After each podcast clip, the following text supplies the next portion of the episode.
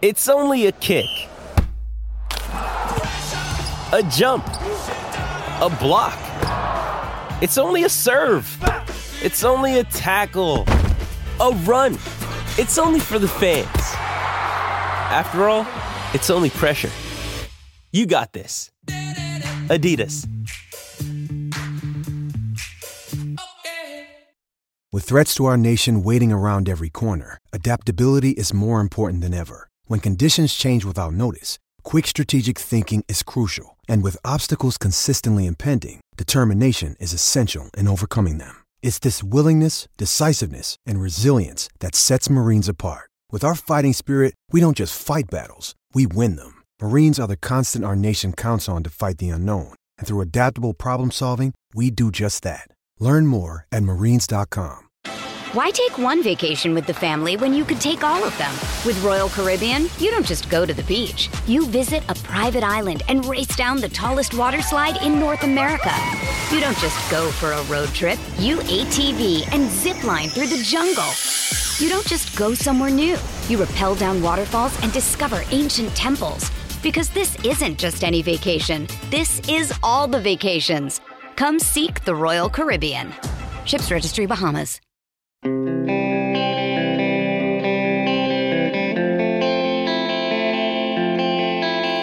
So I'm hearing somebody dropping a certain four letter word.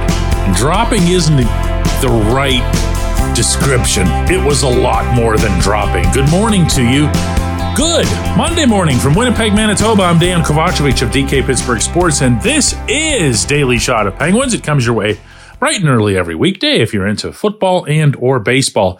I also offer daily shots of Steelers and Pirates in the same place that you found this. Penguins go 0-2 on their trip through St. Paul, Minnesota, and here in Winnipeg, and they're in 12th place, and they're seven points out of the final Eastern Conference wildcard spot. They're parenthetically nine points behind the Flyers, which really ought to hurt that much more considering nothing was expected from that team this year. And it's not good. And it moved somebody here. I have no idea who. I'm not withholding it from you. If I could even guess, I might try. I have no idea. But somebody was just F bombing all over the place outside the visiting locker room. And I'm most interested in why as opposed to who.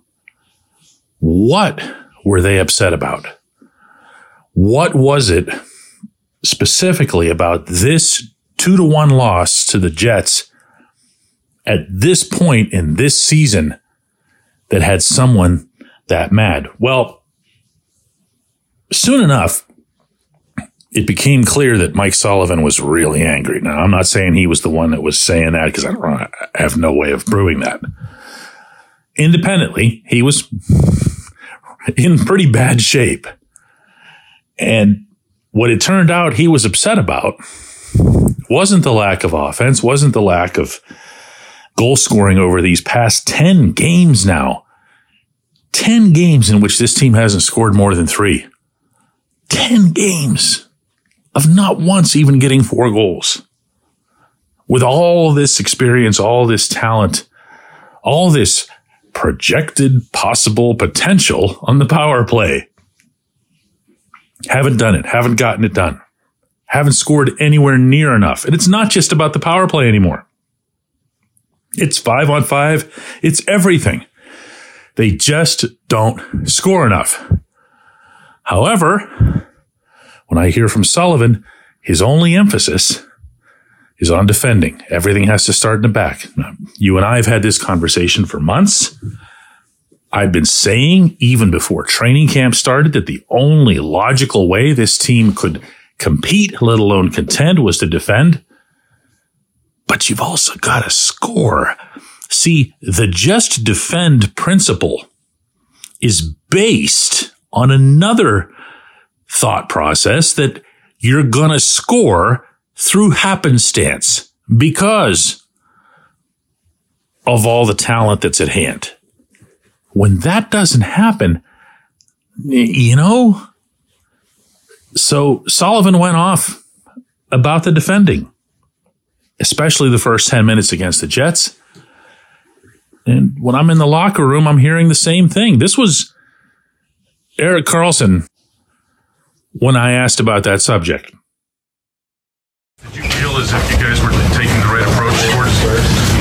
It seems there was a lot of cross shots, guys wanted to net for deflections, a lot of that.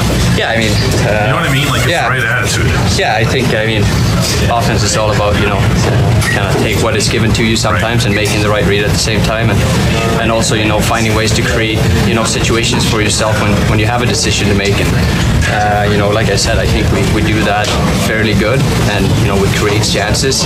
Uh, we just have to find a way, I think, to uh, to sustain it a little bit more and create even a few more chances. Uh, like I said, uh, you know, the more more of those you have, the higher your odds are that, that you're going to score more goals. And like I said today, we scored one, even though we created a lot of chances. You know, we probably needed, you know, create, uh, you know, five to ten more chances, and we scored, you know, one or two more goals just by the chance of it. And, um, you know, it's not that we're doing something wrong at all times when when we are in good positions. I think we do it. We just have to find a way to do it a little bit more consistently. Uh, and you know, like I said, uh, you know, find ways to create a little bit more on our own. Chris Letang told me the same thing. Bryan Rust told me the same thing. So they were all on the same page, which tells me, and this is true in any sports setting, that if you also hear the same thing from the head coach or manager, it means that this message came from that level, not from within the locker room. And I get that. I, I, I honestly do. I get where Sullivan is trying to control the one thing that he feels that he can control and at least reduce it as a variable, and that's to defend. The Penguins have been kind of okay at defending. I know a lot of people took the the loss that happened up here pretty hard. At least that's the impression that I got from seeing, hearing, and reading the stuff that I do. But really, between this most recent game and the one just before that in St. Paul, other than the first 10 minutes here, Penguins actually kind of defended okay, and they've been okay at that for a while. They've also been okay at, don't turn your nose up at this, creating offense the way they're supposed to. I, I, I was as vicious, I think is the word, about this as anybody early in a season when they weren't sending pucks or bodies to the net, when they were just doing all the perimeter stuff and nobody was going for rebounds. And I was all over it. I'm not anymore. They're doing this. You can have some sort of muscle memory on this subject and get mad when they don't score goals and say, that's because they're not going to the net. That also means you're not watching the game. At least you're not doing it with an open mind. They're getting this part done. There are rebounds. There are point blank chances. This team is fifth in the NHL in shots on goal fifth. And yet they're fifth to last in finishing. They're bottom five in virtually every offensive conversion statistic that exists, even in high danger chances. They just don't finish them. The reflex is to say, well, you know, we're not going to the net. We need more pucks and bodies to the net. And I heard a bunch of that. Problem is, they already are and they're just not scoring. The reason they're not scoring isn't something systemic. It isn't something where Sullivan is taking too much energy out of them and defending or anything to that effect, because then you wouldn't have chances at all. The reason they aren't scoring is nobody wants to hear this. They have way too many individuals who are being paid to score goals who are not scoring goals. There it is. Super sharp hockey analysis. When we come back, J1Q. Kaley Cuoco for Priceline. Ready to go to your happy place for a happy price? Well, why didn't you say so? Just download the Priceline app right now and save up to 60% on hotels. So, whether it's Cousin Kevin's Kazoo concert in Kansas City, go Kevin, or Becky's Bachelorette Bash in Bermuda, you never have to miss a trip ever again. So, download the Priceline app today. Your savings are waiting. Go to your happy place for a happy price. Go to your happy price, Priceline. Why take one vacation with the family when you could take all of them? With Royal Caribbean, you don't just go to the beach. You visit a private island and race down the tallest water slide in North America. You don't just go for a road trip. You ATV and zip line through the jungle. You don't just go somewhere new. You rappel down waterfalls and discover ancient temples. Because this isn't just any vacation. This is all the vacations. Come seek the Royal Caribbean. Ships Registry Bahamas. When you need mealtime inspiration, it's worth shopping Kroger, where you'll find over 30,000 mouthwatering choices that excite your inner foodie. And no matter what tasty choice you make, you'll enjoy our everyday low prices, plus extra ways to save, like digital coupons worth over $600 each week. You can also save up to $1 off per gallon at the pump with fuel points. More savings and more inspiring flavors make shopping Kroger worth it every time. Kroger, fresh for everyone. Fuel restrictions apply. Another day is here, and you're ready for it. What to wear? Check. Breakfast, lunch, and dinner? Check. Planning for what's next and how to save for it? That's where Bank of America can help. For your financial to-dos, Bank of America has experts ready to help get you closer to your goals. Get started at one of our local financial centers or 24-7 in our mobile banking app. Find a location near you at bankofamerica.com slash talk to us. What would you like the power to do? Mobile banking requires downloading the app and is only available for select devices. Message and data rates may apply. Bank of America and a member FDIC.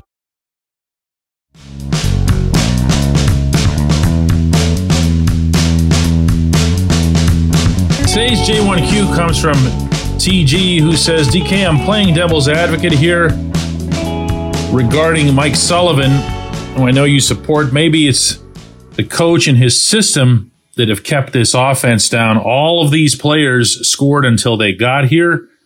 And this is all being highlighted because the power play is inept and every goal matters. You know, I'm not going to argue with any of the points that you make leading into this question, TG, but I will say that when you get into blaming the coach, referring here obviously to Mike Sullivan, although I guess when you bring up the power play, you can also include Todd Reirden. You're going to have to find something to support that beyond, hey, there's the guy standing behind the bench when they lose, and I'm really mad at him and his face that I see when it comes on the screen. There's got to be more to it than that. Penguins are fifth in the league in shots on goal. So I say that to you, and your response is going to be, okay, well, they're not going to the net enough and they're not getting enough traffic and rebounds and whatever else here, or the shots are all from the perimeter. Okay. So I come back with the Penguins are fifth in the NHL in high danger scoring chances. High danger scoring chances with 504.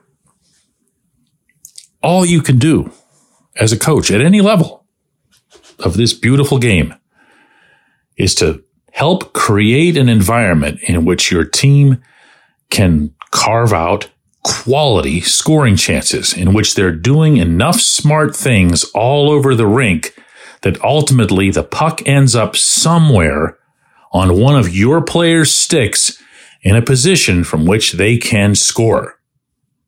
Well, the Penguins also happen to be the third worst team in the league when it comes to converting high danger scoring chances. You get in the pattern here? That's, that's what this is all about. How does it happen? Why does it happen? Or as you put it, why do some players score somewhere else and they come to Pittsburgh and don't? When in fact the opposite has been true for about 40 years? I don't know. I don't know. I can't get into Rickard Rakell's head. I don't know what happened to him since last season. I actually kind of liked his game over the first 20 when he had no goals. I thought he was doing just fine. All kinds of high grade chances, and he would take some really good looking shots. And he'd get robbed on them. Then he gets hurt, comes back. He's not even the same player. Like he's not the guy he was from the first 20 games. He's really downgraded.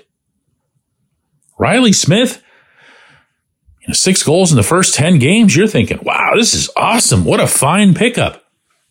He's done virtually nothing since then. He'll occasionally score off the rush the way he did the other night in St. Paul, but he's not getting anything done in terms of sustaining attack zone time, uh, helping out Evgeny Malkin to any degree, defending. He's not, he's not anything.